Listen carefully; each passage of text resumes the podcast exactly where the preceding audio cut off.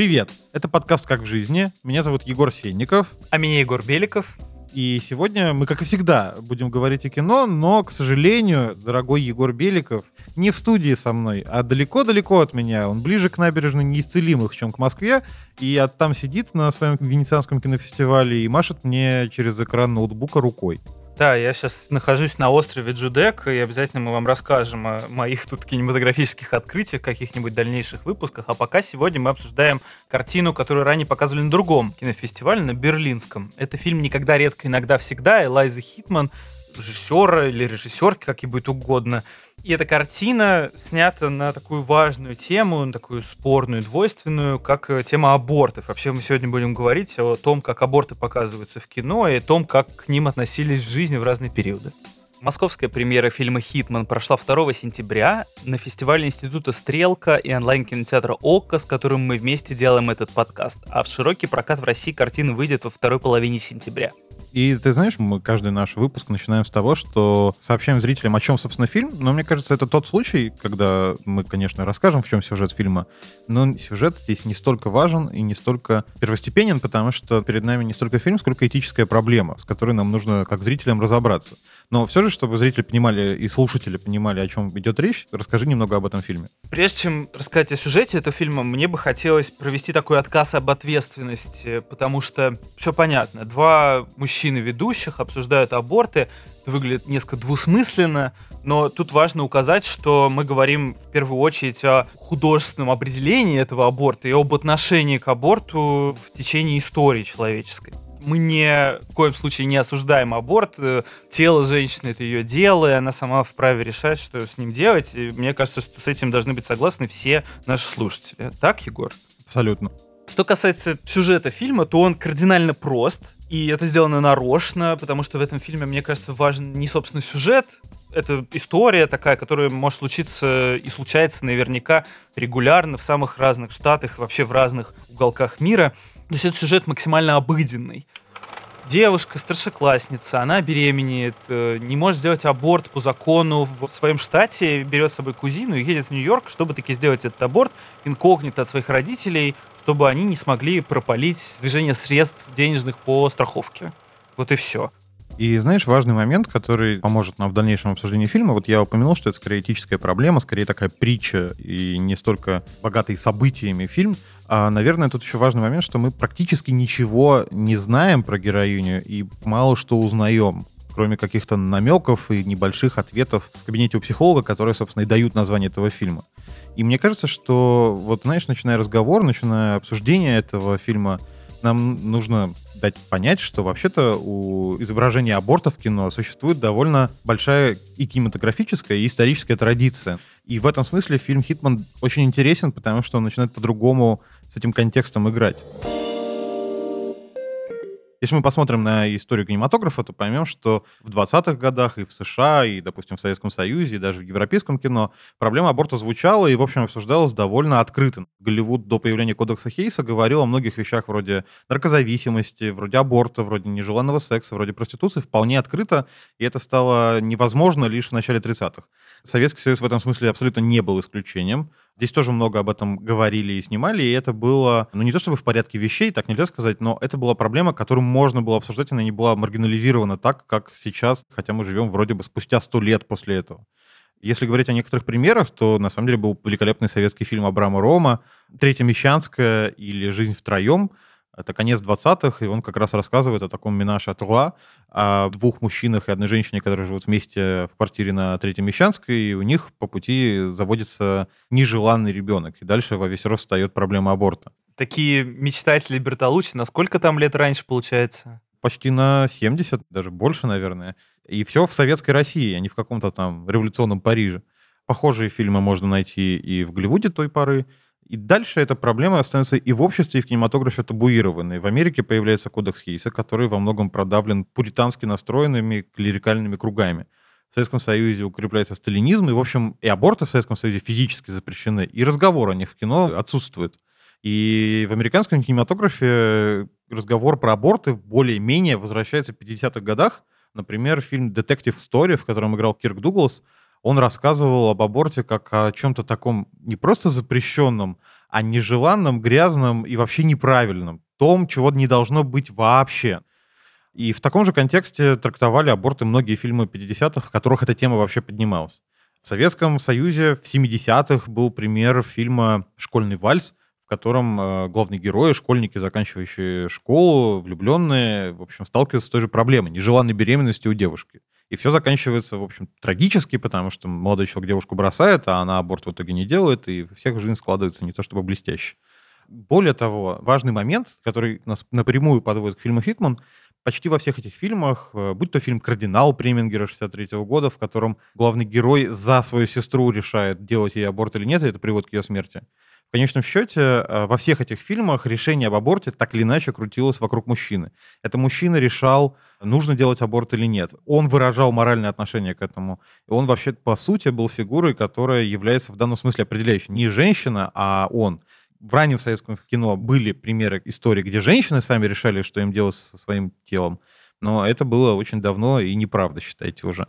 Так вот, как тебе кажется? М? Мне кажется, что советское кино вообще по своей сути чаще патриархальнее, чем нет, знаешь ли. И я думаю, что отношение к абортам в кино — это просто часть этого общего, общей тенденции. Да, безусловно. И, в общем, получается так, что и тема табуированная, и, главное, она, по сути, как-то маскулинизирована. Все решения вокруг мужчины, хотя, казалось бы, причем тут, по большому счету, они. Конечно, фильм «Хитман» в этом смысле отличается, как тебе кажется? Или я не прав и перебарщиваю? То есть у меня ощущение, что он выводит как раз мужчину из этого уравнения. При этом мужчин-то в фильме есть, их немало, и четко прослеживается отношение режиссера ко всему мужскому роду. Ну, мне кажется, так можно было бы сказать. Но оно такое, знаешь, типа, не принимаем мужчин в наш круг. Я не говорю о том, что Хитман мизандричка, и это невозможно проследить из фильма, и у нее были до этого замечательная картина «Пляжные крысы», как раз целиком посвященная юношам, если не ошибаюсь. А в этом конкретном фильме каждый герой мужчина, который появляется в итоге в фильме, он несет с собой какое-то зло, иногда невыраженное, иногда это попытка вторгнуться в решение этой героини, которую зовут Отом, Осень. Довольно неожиданное имя, мне кажется, очень хорошо описывающее окружение, в котором она росла. Такая очень центральная Америка. То, что, знаешь, называется ржавый пояс. Там живут избиратели Трампа, очевидно, в этих всех местах и они все очень консервативны. Там всегда снег, по всей видимости, почти как в России. Вырваться оттуда можно только в Нью-Йорк. Да, совершенно точно. И мне кажется, что важно было бы проговорить в контексте этого фильма, в том числе и роль женщин э, в процессе принятия решения этого там Она встречает, помнишь, в самом начале эту женщину в центре планированию семьи или что-то такое, где она, по идее, должна была бы сделать аборт, но она и ставит этот дурацкий фильм на VHS и рассказывает, что каждый ребенок от Бога. Ну, я не цитирую, просто передаю общий смысл того, что она имела в виду. Да, и более того, она же дала неправильную информацию о том, какая у нее беременность. Да, совершенно точно. Она и срок, по-моему, неправильно называла. Абсолютно, да. Ошиблась в два раза.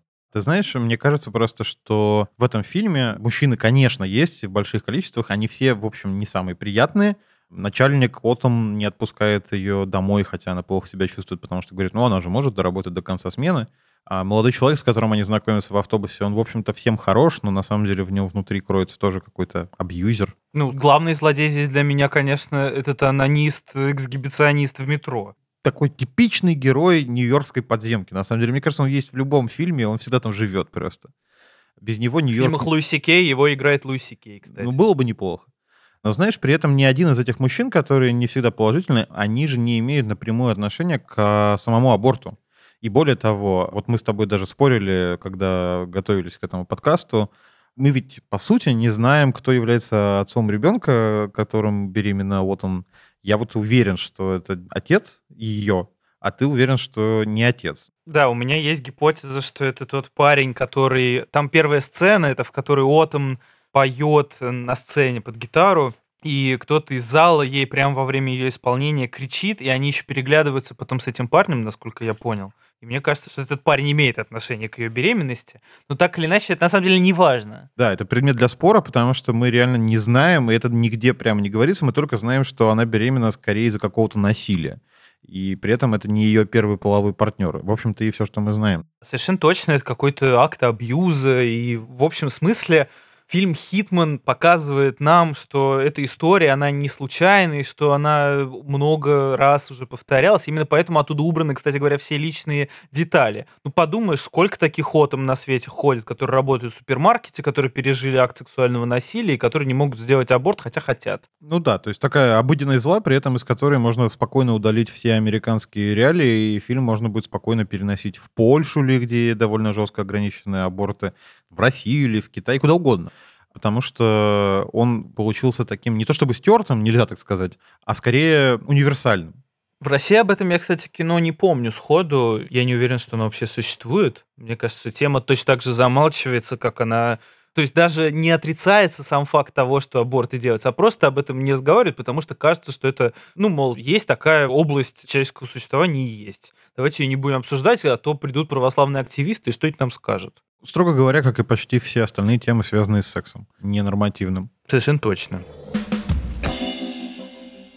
возвращаясь к тому, что мы говорили раньше, женщина в этом фильме не просто главный герой, она герой, который принимает все решения, и все женщины в этом фильме, которые встречаются Отон, они так или иначе как раз-то с абортом связаны. То есть есть кузина, которая ей помогает и деньгами, и своим личным присутствием, есть э, женщина в этом центре планирования семьи, есть женщина-психолог в Нью-Йорке, есть женщина, которая делает аборт, и все женщины так или иначе как раз вот ее на этом пути сопровождают. Все мужчины, либо они ей в этом немного мешают, либо они вообще виновники всего происходящего, либо они просто не очень приятны. Вот такая вроде бы черно-белая дихотомия. И тут я хочу сказать, что в 20 веке у нас есть два примера важных фильмов про аборты, в которых женщина играет главную роль. Первый — это Вера Дрейк, Майка Ли, и это уже необычный фильм по той причине, что главная героиня, которая похожа на чью-то бабушку, может быть, на твою бабушку, а может быть, на всеобщую бабушку, она занимается тем, что делает аборты в Лондоне 50-х для людей, у которых нет возможности завести ребенка, то есть нет финансовых возможностей либо каких-то других, они, общем, хотели бы от него избавиться. Она знает, что э, это незаконно, но она считает это своим долгом и, в общем, выступает как положительный персонаж. Это один пример разговора о том, где женщина в смысле аборта самый важный игрок. Другой фильм, и ты его прекрасно знаешь, любишь, э, и я его очень люблю, это фильм Кристиана Мунджо «Четыре месяца, три недели и два дня». Что ты можешь о нем рассказать, и как ты думаешь, что его роднит с э, фильмом «Хитман»? не сказал бы, что этот фильм можно было бы описывать в категории любви-не любви. Понятно, что мы испытываем перед ним какой-то трепет, потому что это выдающееся художественное произведение. Но я просто не уверен, что его можно прям любить. Надо, наверное, чуть-чуть рассказать о самом фильме, потому что не все знают, кто такой Кристиан Мунджи и чем он прекрасен.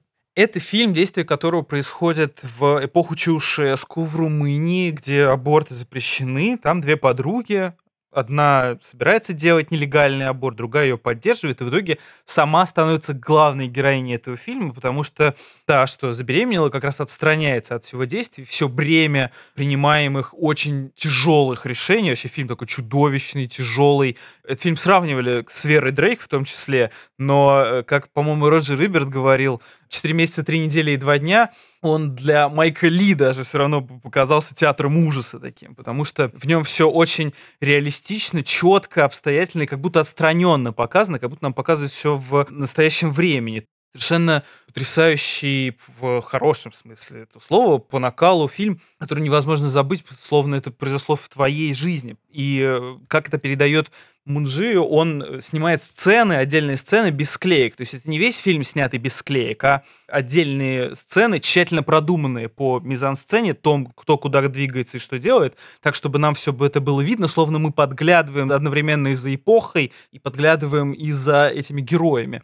Совершенно умпомрачительное в результате впечатление создает. И все-таки, как ты думаешь, что есть общего у шедевра Кристиана Мунджо и фильма «Хитман»? Мне кажется, что эти фильмы, они, если не дискутируют между собой, то как минимум общаются во времени. Хитман явно оглядывалась на картину «4 месяца, 3 недели и 2 дня». Это даже, кстати, из названия заметно, оно также подроблено на несколько частей. Разве что у нее все чуть какое-то более пастельное, все какое-то приглаженное. Оно делает э, эту экстремальную ситуацию, которая была экстремальной у Мунджи, чуть более повседневной, и эта повседневность, в свою очередь, убивает зрителя, как мне кажется. Это отражено уже даже в самом названии это унизительная ситуация, когда она приходит на прием и проходится по бесконечной анкете, в которой ей надо все время отвечать на довольно обидные для нее вопросы. Выбирая из трех вариантов никогда, редко, иногда, всегда. И более того, срок беременности у героини в фильме «Хитман», он примерно такой же, как в фильме «Умунджу». Там 4 месяца и 2 недели, по-моему. Тут еще интересно проследить, что за 13 лет, прошедших с выхода 4 месяцев, 3 недель и 2 дней, изменилась некая диспозиция. То есть аборт вообще, как говорил Егор, является какой-то темой, отношение к которой меняется с течением времени. И тут получается, что Хитман вводит снова эту тему в обсуждение, но не как экстремум, не как что-то жуткое, беспредельное, обязательно такое черное, чернушное, как в России любят говорить про кино. Вот, кстати говоря, про 4 месяца, 3 недели, 2 дня все время говорили, что оно чернушное. Кому бы я его не показывал, этот фильм. Можно, наверное, даже понять отчасти этих людей. Интересно, чтобы они сказали про смерть господина Лазаревского в этом случае. Да, другой великий фильм про смерть. То есть Элайза Хитман ту тему, которая в мрачной новой румынской волне определялась как жуткая, переопределяет иначе. Мы, наверное, склонны вписывать эту картину в некий тоже субжанр или псевдожанр, который называется mumblecore, то есть кино, в котором много говорят, мямлят, что-то шепчут. Такой фильм больше основанный на разговорах, и поэтому воспринимающийся зрителям гораздо легче. Да, и ты знаешь, если говорить об этой стилистике, то сравнивая фильм «Хитман» с фильмом «Мунджу», можно заметить, что они во многом прибегают к каким-то таким приемам отстраненности. Повествование в фильме «Мунджу», оно происходит в бесконечных, замкнутых и очень неприятных пространствах, где все на героиню давит и, в общем, ведет ее к этому печальному финалу. Похожую ситуацию мы видим у Хитман. Это очень отстраненное от героини повествование, настолько отстраненное, что мы ничего не знаем о героине, и оно ведется такими средствами, которые позволяют нам смотреть на ситуацию как третьему лишнему в этом мире. То есть, если у Мунджи это была как раз личная история, то Хитман переходит к тому, что это такой типаж, что таких людей очень много. И таким образом как раз можно было бы сказать, что этот фильм, как мы склонны его охарактеризовать, активистский, то есть он пытается выразить какую-то тему и насадить правильную точку зрения на нее. Ты сейчас в Венеции, вдали от меня, и я не вижу тебя, к сожалению, рядом с собой. Мы общаемся по Зуму.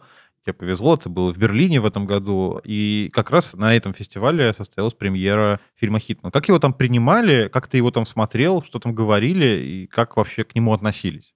Да, на манер э, телеведущего, который по прямому включению участвует в выпуске новостей, должен сказать, что очень скучаю по моему соведущему Егору, все это очень нелегко дается, но я действительно много катаюсь по фестивалям, э, сейчас пишу это из Венеции, а в Берлине этот фильм приняли очень живо. Все надеялись, что этот фильм получит э, какие-то серьезные награды. Он таки получил гран-при. Некоторые критики даже настаивали на том, что раз уж этот фильм такой важный и очень глубоко укоренен в повестку сегодняшнего дня, ему бы стоило вручить «Золотого медведя», но в итоге так и не срослось. Я как-то самоотстранился от э, обсуждения этой картины на самом фестивале, потому что сразу понял, что этот фильм не совсем в меня попадает. И мне он показался каким-то слишком навязчивым по высказыванию мне позиции, которая мне была изначально понятна. Но я был скорее в меньшинстве со своим мнением, и фильм понравился многим. Но знаешь, я бы хотел тебе задать такой вопрос. Ты вот э, назвал фильм то ли активистским, то ли таким, который будет у тебя воспоминания об активистском кино. А ты действительно так считаешь, что фильм «Хитман» активистский сугубо? Мне кажется, что чуть ли не главное его назначение, то есть понятно, что это все равно выразитель какой-то художественной мысли, этот фильм, но мне кажется, что Хитман преследовала такую очень конкретную и насущную проблему, чтобы рассказать всем о том, что аборт это не страшно, и что э, так не должно быть, как она показывает в этом фильме. И это как-то очень показушно, как мне показалось. Я не говорю о том, что все активистское кино такое, но действительно, никогда, редко, иногда, всегда трудно не причислить к активистскому кино. Бывают и другие, да. Как тебе кажется, не стоит ли сначала определиться с тем, что такое вообще активистское кино? О чем ты говоришь? Мне кажется, вот мы можем спросить любого из тех, кто слушает этот подкаст, и э, у всех этих людей будут разные мнения по этому поводу понятно, что это умозрительная категория. Я бы не сказал, что это какой-то прям жанр фильмов. И понятно, что часто фильмы используют в качестве орудия какой-то политической борьбы, какой-то агитации, как орудие к пробуждению общественной дискуссии и так далее. Ну, таких фильмов немало было из последние годы, в том числе в Америке. К этой теме можно приписать и «12 лет рабства» скороносное, и операцию Арго вот Егор приводил в пример в качестве такого фильма, который можно было бы назвать активистским или политическим. Я трактую фильм «Никогда, редко, иногда, всегда» как такую попытку очень жесткого, непримиримого общественного высказывания, которое, кстати говоря, не предполагает дальнейшей дискуссии, которая должна за ним последовать. Ну, потому что, ну, не будешь же ты снимать фильм в защиту про лайф-движение, чтобы ответить Хитман на ее гадкие инсинуации то, как ты описал, под это можно подвести почти любой фильм. Не знаю, любой фильм Майка Ли в таком случае будет активистским в каком-то смысле. По большому счету, когда мы говорим об активистском кино, мы говорим о том, что этот фильм, который мы критикуем, он слишком для нас плоский или он слишком для нас однозначно черно-белый, потому что именно в этой ситуации его активизм начинает бросаться нам в глаза. Не согласен? Да, наверное, так. Просто это наша попытка этот фильм как-то описать и если мы видим в нем только какое-то активистское высказывание, значит, в нем просто больше ничего нет, может быть. Ну, не исключено. Но мне все-таки кажется, что фильм «Хитман» — это не тот случай. И хотя он, безусловно, является активистским, с одной стороны, в нем есть и нечто большее. Нет, он, конечно, важный, вот это такое слово важное. Это когда иногда э, встречаешь режиссеров, которые сняли фильм, который тебе не понравился, они у тебя спрашивают, ну как тебе? А ты им говоришь, проведена большая работа. Вот это примерно такой же случай. То есть фильм важный, он, конечно, в контексте времени, он э, злободневный и так далее. Какие-то очень хорошие, можно к нему подобрать эпитеты, но я бы не сказал, что он с художественной точки зрения так уж и выразителен. Возможно. То есть он ложится в такой ряд фильмов, он в чем-то, видишь, как мы обсудив, поняли, продолжает развивать традиции кино про аборты, но при этом не получается сказать, что Хитману удалось сказать что-то совершенно новое. Я не уверен, что после фильма «Никогда, редко, иногда, всегда» не надо снимать фильмы про аборты. Мне кажется, что тема аборта в кино недораскрыта. И не обязательно аборт э, может служить только лишь такой экстремальной ситуации, в которой режиссер, человека-ненавистник или жен-ненавистник, как некоторые могли бы назвать сегодня Мунджио, помещает э, своих героинь или там героев, которые находятся вокруг героини, неважно. Или вот таким э, straightforward высказыванием, как это сделано у Хитман. Более того, я безусловно согласен, что этот фильм точно не сочтешь окончательным каким-то высказыванием, после которого точка. И тем более, что вот мы обсуждали раньше про роль женщины в этом фильме, но то, что здесь нету мужчины, это все же важно. Потому что какую-то роль, так или иначе, это все равно играет в этом процессе. И исключив полностью его из этого уравнения, ты, конечно, можешь сосредоточиться на мнении и позиции женщины, но в общем и целом ты не даешь тогда картину все целиком. Да, понятно, что всевозможные гендерные вопросы или вопросы сексуальности не будут выходить из зоны обсуждения, так вот, только что была на этой неделе новость, вот когда мы пишемся, была новость о том, что тот самый Берлинале, где этот фильм э, премьеровался, очевидно, не случайно, потому что Берлинский фестиваль всегда старается держать руку на пульсе времени, и вот сейчас они отменили гендерные награды актерам. Были раньше награды лучшему актеру и лучшей актрисе, сейчас они это отменили. Это не предмет нашего обсуждения, я просто хотел сказать, что тем-то насущная, и очевидно, что последует еще немало таких фильмов. Мало того, что их было немало, и уже есть такая своеобразная кинематографическая традиция, так еще и будет, и только в путь.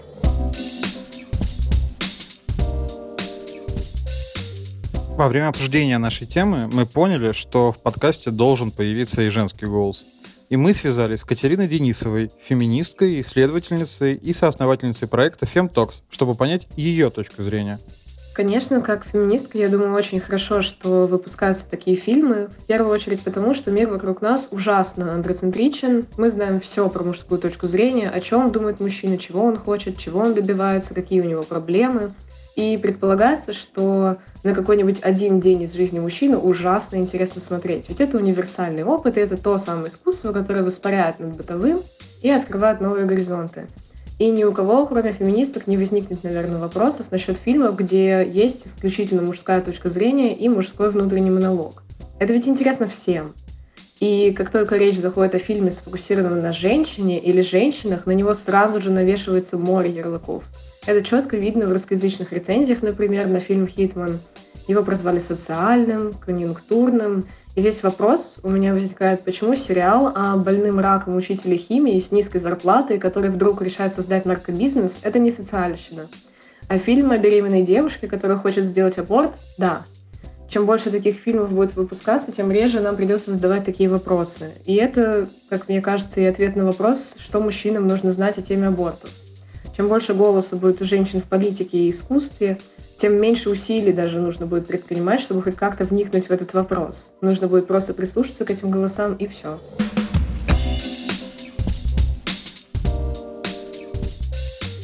Сегодня мы говорили о фильме Элайзы Хитман «Никогда, редко, иногда, всегда». Московская премьера его состоялась на фестивале «Стрелки» и онлайн-кинотеатра «Окко», с которым мы вместе делаем этот подкаст.